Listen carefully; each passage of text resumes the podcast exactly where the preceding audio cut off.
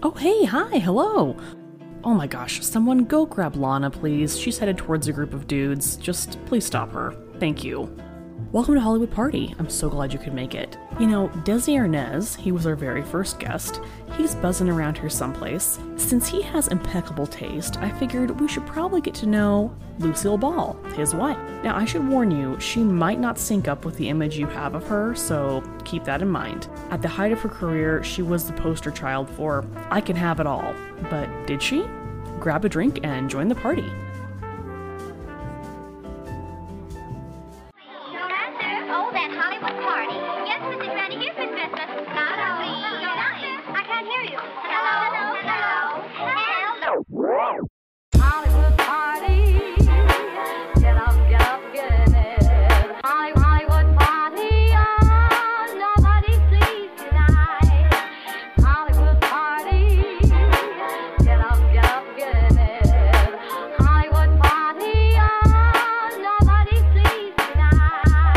Since we already talked about Desi, I'm going to try not to overlap stories with Lucy too much. I do think Lucy should be credited as giving the majority of us our first little taste, our little crash course in old Hollywood. You could be 5 years old and enjoy I Love Lucy, or you could be much older and an old Hollywood fan, and you can watch it and think, oh, she's doing a riff on that movie Ziegfeld Folly she was in and had to wear a big headpiece. I, for one, knew who Bill Holden was way before I even saw Sunset Boulevard. Lucy's beginning was the total opposite of Desi's childhood. She was born August 6, 1911 in Jamestown, New York. Her dad, Henry Ball, was a lineman for the Independent Telephone Company. They had to move around a little just so he could find jobs. They lived in Montana, New Jersey, and Michigan. That is where Henry died of typhoid fever when Lucy was 4 years old. She had a vivid memory of a frame falling off the wall when she was told he died and seeing a gray sparrow in the windowsill. She had a really weird thing about birds for her entire life. Like if she went to a hotel and there was bird wallpaper, she would leave, we're done, like got out of there. And I know we're semi-keeping track of this. This is yet another megastar who doesn't have a father. So I'm seeing a correlation a little bit. Lucy liked to mention that she had her father's sense of humor. There is no question she was one of, if not the best comedic actress. She was not known for having a sense of humor. Like all of her friends and her children agree on that. So was her dad just not funny? They moved in with her mother Dee Dee's parents after this. Dee Dee was pregnant when Henry died, and her own brother recently died, so Lucy's grandparents were thrilled to have a new son, making Lucy feel pretty ignored and lonely. One of her grandmothers was super puritanical and gave her what she called a gnawing sense of unworthiness and insecurity. So when she did have a major success later on, it was really hard for her to get used to the idea that she deserved it. However, she did figure out that when life seemed unbearable, she learned to live in her own imagination. In addition to that, she lived next to an amusement park, so that's always a plus. In a bit of self-reflection, Lucy said that she doesn't believe people with happy childhoods ever strive or exert themselves. I mean, looking back at some of our guests, she might have a point.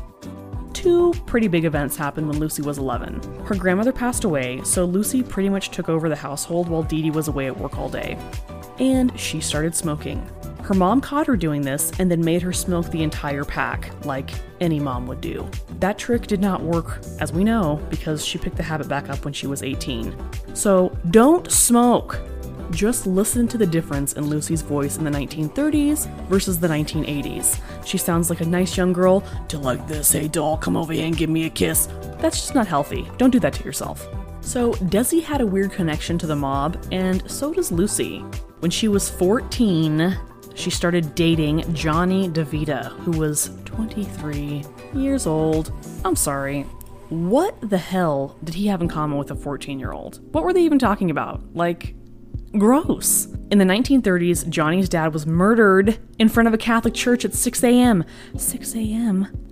I need to have some coffee before I do my murdering, dude. I'm low-key impressed with how productive that murderer was that early in the day. Like, what else is his to-do list? Murder, check, laundry. So to help end this relationship, Dee Dee let Lucy move to New York City for drama school when she was 17. By the end of the school year, the administration called Dee Dee and was like, you're wasting your money. Don't send Lucy here anymore. So this begins the main problem of Lucy's early career. Nobody, not the school, not the studios, knew what to do with her to let her shine. So she ends up becoming a model for Hattie Carnegie, making $35 a week. So that's like $525 in 2020 money. During this time, Lucy has a major arthritis scare and then comes down with rheumatic fever, so she went home for 2 years to recover. Then she goes back to New York City, where she becomes a Chesterfield cigarette girl and was practically plucked off the street to go to Hollywood. This trip was only supposed to be for 3 days, and she was going to work on Roman scandals. Eddie Cantor, who was the star, gave all the girls on the set a once-over, and when he got to Lucy, she had ripped up little bits of red paper and stuck them to her face. He thought that was hysterical. The worst parts of filming this movie were having to wear a G-string, a wig that covered her tits, and then having to shave off her eyebrows. I honestly don't understand this eyebrow thing. They never grew back. Like, if Lucy was stranded on a desert island, the only thing she would pick to bring with her would be an eyebrow pencil. She briefly had a stock contract with Columbia, but got fired. Kind of. They got rid of their entire stock company, so it wasn't like she stunk, everyone went. She then makes a movie at RKO called Roberta and lands a 7-year contract. Ginger Rogers was a major star at RKO and became a star when she was on the younger side, so her mom, Lila, was always on the set, getting in everyone's way and pissing off Fred Astaire. RKO couldn't kick her off the lot because that would make their star Ginger Roger upset, so they gave Lila her own acting school to run. She would take all the new contract players, and the ones that she would see potential in, she would give them lessons in everything, and then help place them in small roles to get them started. Having Lila's mentorship was the single most important thing in Lucy's young career. Having the chance to mess up and figure herself out and learn. The way Lucy talked about it, you could just see the joy and gratitude decades later when she spoke of Lila. Her biggest break at that point would have to be stage door, and that was all thanks to Lila. Lucy maybe could have become a megastar much earlier had she married a producer at RKO. Pandro Berman had proposed to her. She declined because he was still married, so I don't really know how that proposal is working if you still have a wife. I suppose this is better than her having had a horror story from a casting couch. Anyway, she said she was blackballed from A-list films because of this. Instead of letting her career stall, she tried radio and said that was the smartest thing she ever did. It taught her timing and how to have the correct tone of voice for comedy. It also put her in front of a live studio audience, and she found out that was like catnip for her. She didn't just do comedies on the radio either. I have a link up on my blog where she's playing the Jean Harlow part in China Seas with Clark Gable. She did a really good job, give it a listen. In 1939, she does the film Five Came Back, and it was kind of a sleeper hit. So she goes to New York City to promote it. She's supposed to see Too Many Girls on Broadway, but that afternoon that she's supposed to go, she does a photo shoot at Rockefeller Plaza, on the ice skating rink, and she freaking cracks her sacroiliac. Try and say that 10 times fast. So she's laid up in the hospital for 10 days. When she finally saw the show, she said she was blown away by Desi's good looks. Yeah, we all were. And she thought that his broken English was hilarious. She went to La Conga to try and meet him, but it was his night off. I bet he was at Polly Adler's. They finally meet at the commissary in RKO, and we all know how that went, so bye-bye freckles. We all know Lucy couldn't sing, so she had to lip-sync this song in Too Many Girls, and she said that it really expressed how she felt about Desi. The song is called I Didn't Know What Time It Was Till I Met You. Now, they were going hot and heavy, and even if they wanted to get married, Desi contractually was not allowed to marry for 5 years. They were such opposites, and she knew it. He was romantic, a gambler, we know that, and he never thought of tomorrow. She was, thrifty is probably the nicest word I can say. I know in both of their autobiographies, they say that they were super jealous of each other, and the only person that I could find that Desi possibly had a chance of being jealous about was Joseph Cotton, whereas Lucy had to be jealous of anything with a pair of tits and a heartbeat. When they finally did get married, their new neighbors, Clark Gable and Carol Lombard, gave them a champagne lunch at Chasen's to celebrate. Chasen's is no longer around. It is now a Bristol Farms, which is an overpriced grocery store. And jokes on that place. No one cooks in Beverly Hills. I really have no idea how that place is in business. Anywho, Chasen's was known for their chili. I know it was a very in place to eat, but I don't know that I'd be wanting to eat chili when I'm celebrating something romantic. In a photoplay interview in 1947, Lucy says that while at RKO, Carol gave her some advice. She told her, "Tell the so-and-sos to give you a break. You've got something. Tell them I said they're missing the boat. Again." Watch a Carol Lombard movie then watch any episode of I Love Lucy. Lucy isn't copying Carol, but the influence is undeniable. After she does Big Street in 1942, which is probably Lucy's personal own favorite movie, RKO tells her, we don't have any plans for you, and you need to find a different studio. Well, F you very much. She goes to MGM, dyes her hair tango red, and the designer Irene puts her in aqua, emerald, and tangerine gowns. This is her Technicolor Tessie period. She looks drop dead gorgeous in color, but all the movies she does are pretty much flops. MGM doesn't know what to do with her, yet again. So World War II happens, Desi kind of goes off to war, like he's not living at home, so he's technically gone. I told you there were trust issues, so Lucy files for divorce. They get back together, and this was her headspace with that. I no longer expected to be happy, as I had been as an ecstatic new bride, but I did look for a measure of peace and security. I closed my eyes, put blinders on, and ignored what was too painful to think about. Oof. Her movie career was never what she wanted it to be, but she had her own show on the radio. My Favorite Husband had the same two main writers and the producer-director as I Love Lucy.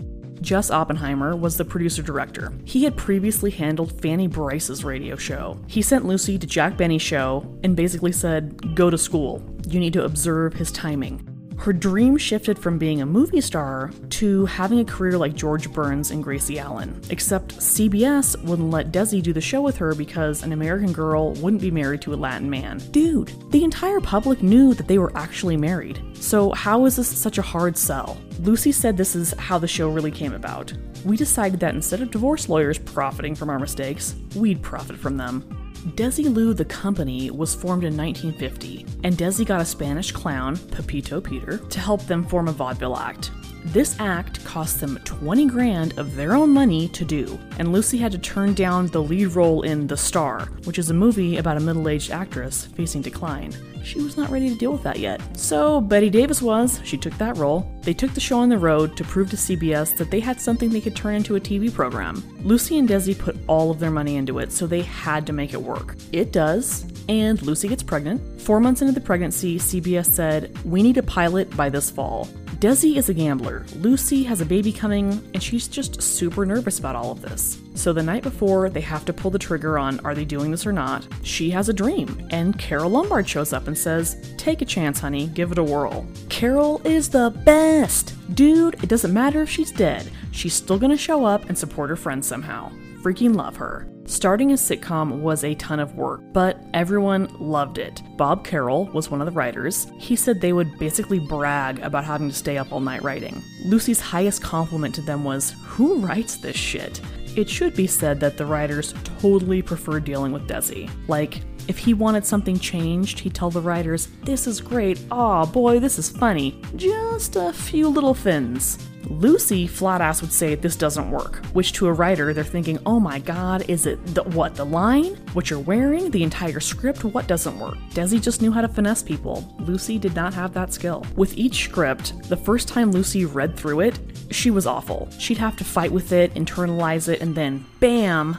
That was it. She had it. That is why comedy is harder and should be more recognized than drama. Not only did she have to do all that work with a script, she had to work on her tone, her props, if there were any, and her facial expressions. It was really hard for her to let go and trust a director, and Desi oftentimes would have to come in and convince her like, hey, this is fine, just trust him. But to Lucy's credit, she never ever said, I can't do that. For their second season, they got a new director. He did double duty for Desilu because at the same time as directing I Love Lucy, he did the first 10 episodes of Our Miss Brooks. That was their foray into doing other programs underneath the Desilu umbrella. Our Miss Brooks was a radio show that was turned into a TV show for comedian Eve Arden. It ran for 4 seasons, and her career was kind of similar to Lucy's. She was beautiful, funny, but to the studios, she was just not a leading lady. She also does a cameo on the Brown Derby episode where Lucy goes to Hollywood. She's great. Sorry I got off topic, but there's gonna be more about her next week because she has an affair with that guest. Ooh. I am skipping over a lot of the innovation parts of I Love Lucy because I already covered them with Desi, so if you're interested in hearing about those, go to him because that was his jam. Lucy just wanted to act. The first season of I Love Lucy was seen by 29 million people a week, which is more than double that of the amount that would go see an A-list movie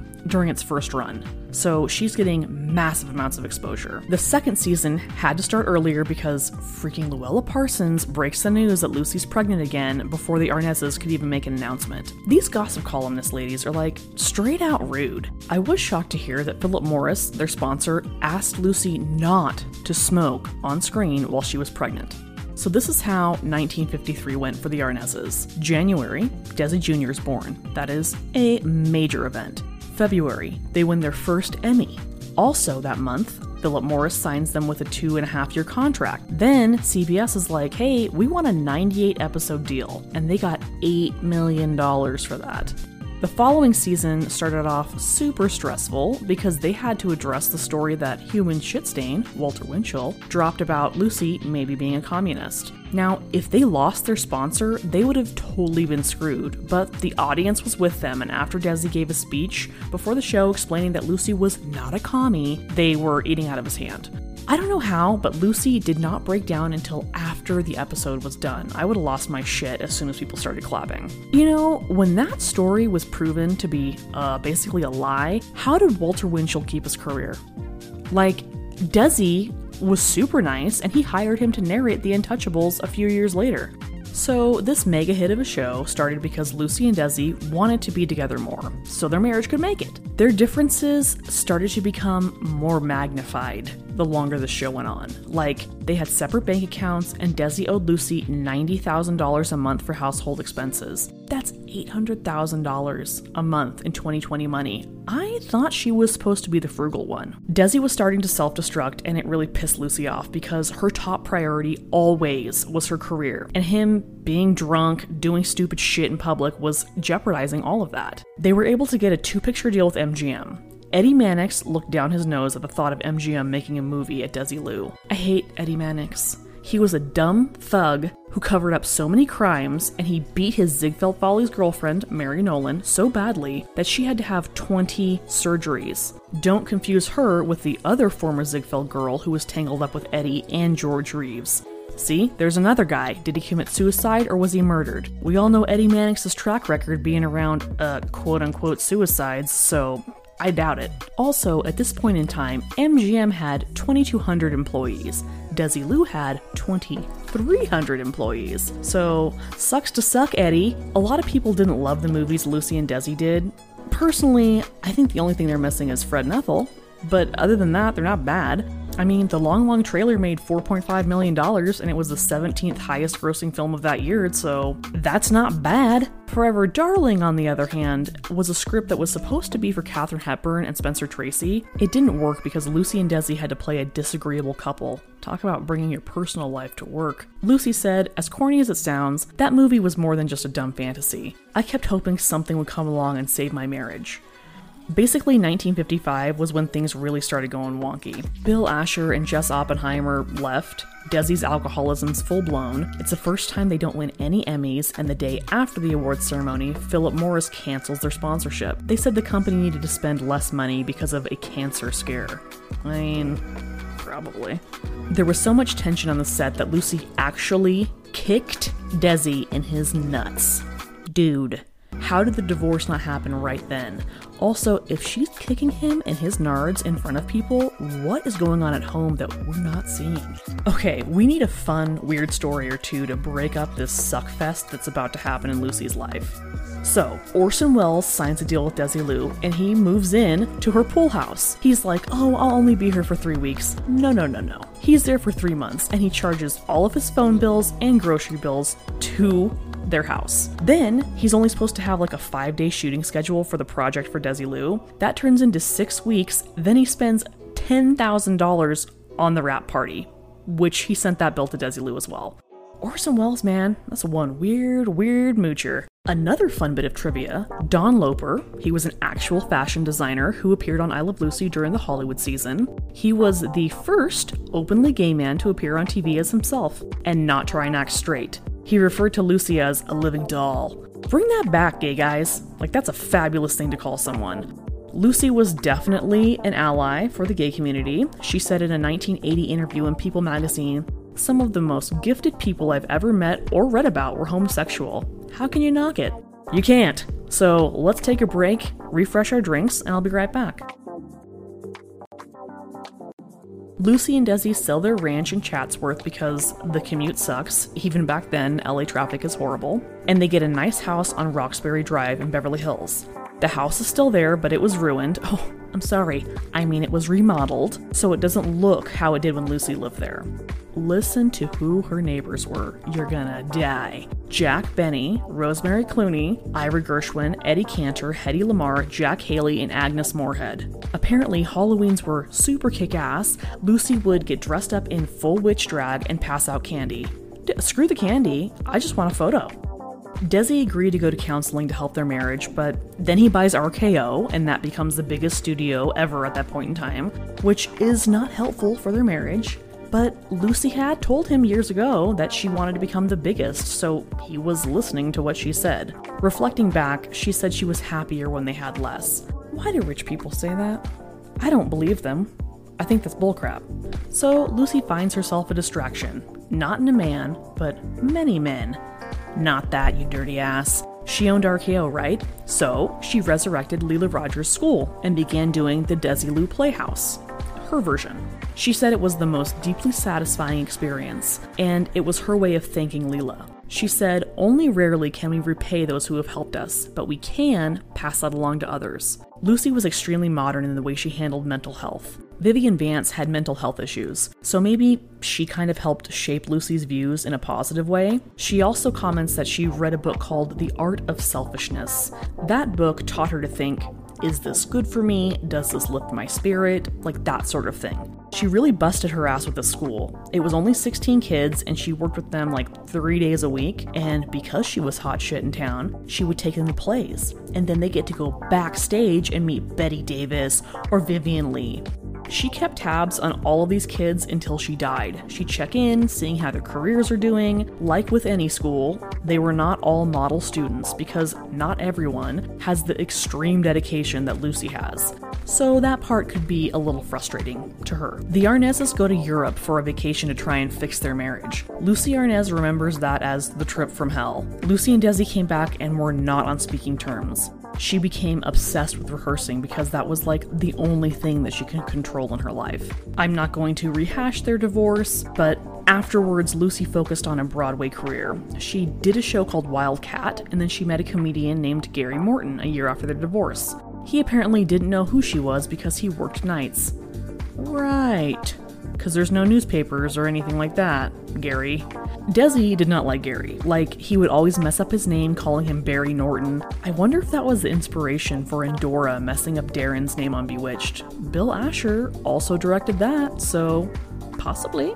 To Gary's credit, both Lucy Arnaz and Desi Jr. say very positive things about him as a stepfather, so we're gonna give him a point for the kids. When Lucy took over Desilu, it wasn't because Desi wanted to leave. She invoked the buy-sell agreement in their contract and kind of pushed him out. She did it for his health, so it wasn't a dick move, unless Desi was trying to literally work himself to death. She did prefer him to direct her on The Lucy Show because she still has major trust issues. She got $2.3 million for 30 episodes of that sitcom, which was the highest price ever paid for a series. She even won 2 more Emmys for that show, making her total 13 nominations and 4 wins. Not too bad.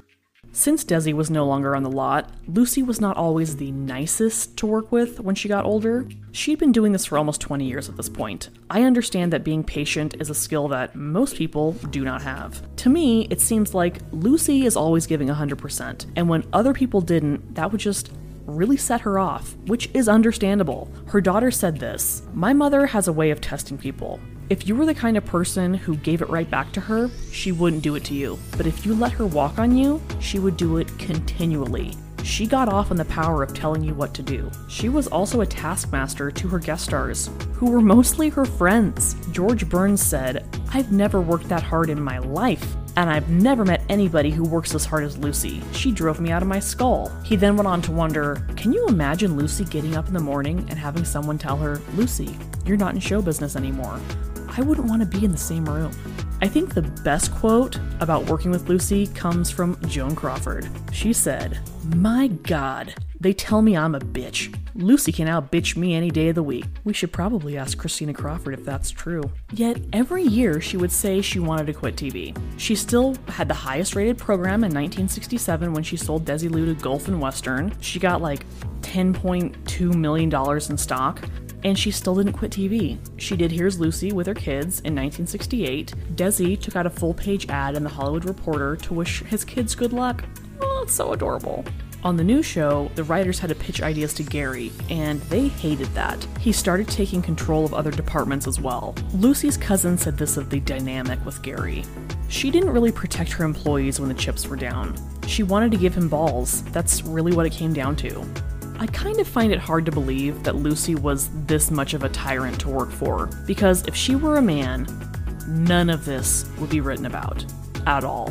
Also, it should be said that the only other person that owned their own studio while being a megastar was Charlie Chaplin, and obviously no one else has done it after Lucy. Lucy's old school. She still wants to be a movie star, so she keeps looking for movies to do.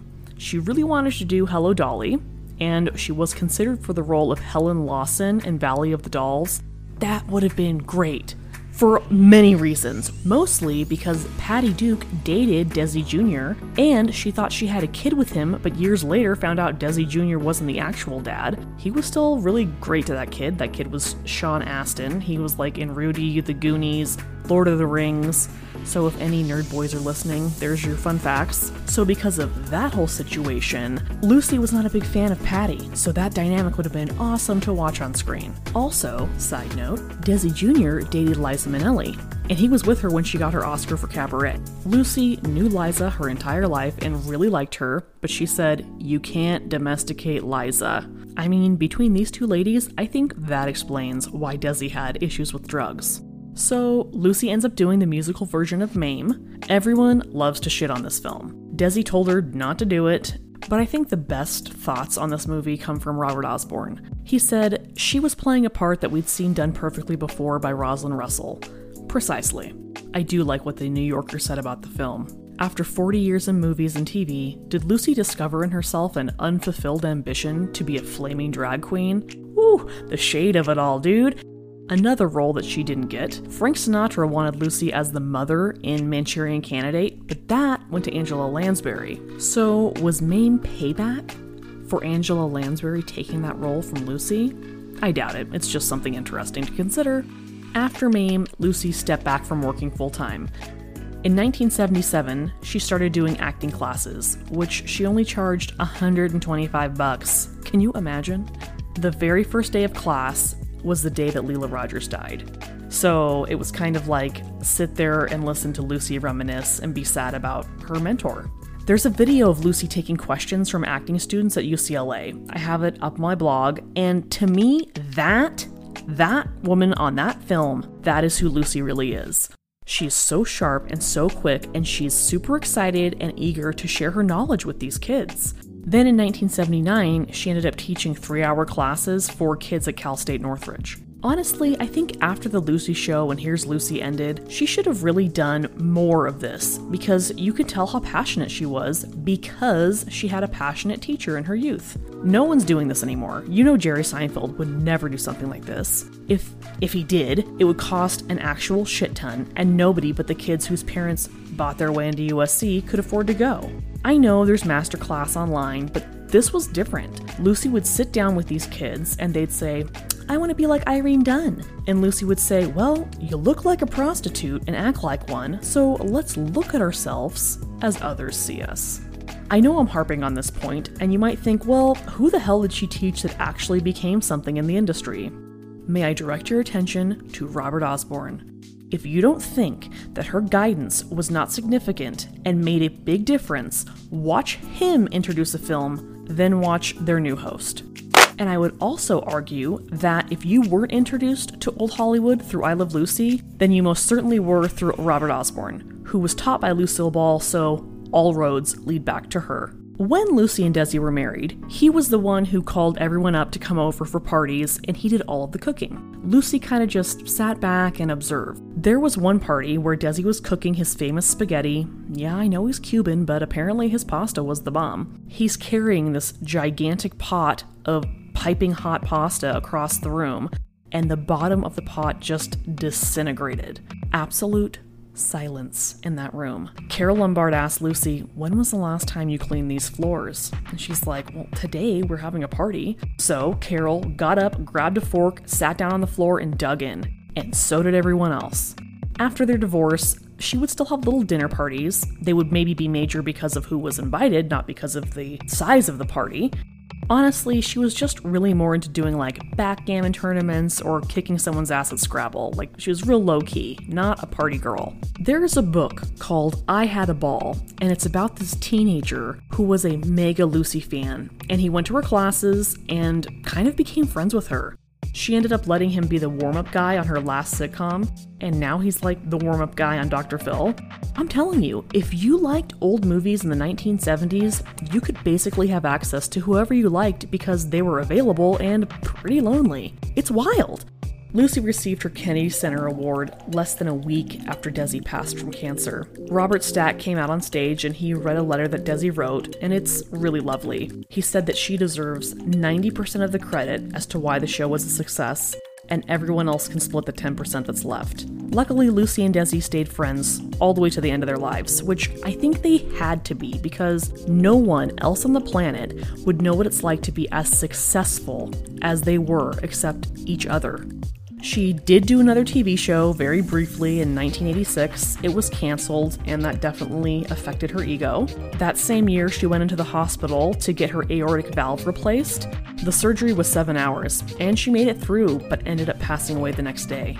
She was cremated and placed next to her mom at Forest Lawn. Her kids then moved both of them in 2007 to Jamestown, New York, where they built a comedy museum. Basically, if you're a Lucy fan, you have to make a pilgrimage there at least once in your life.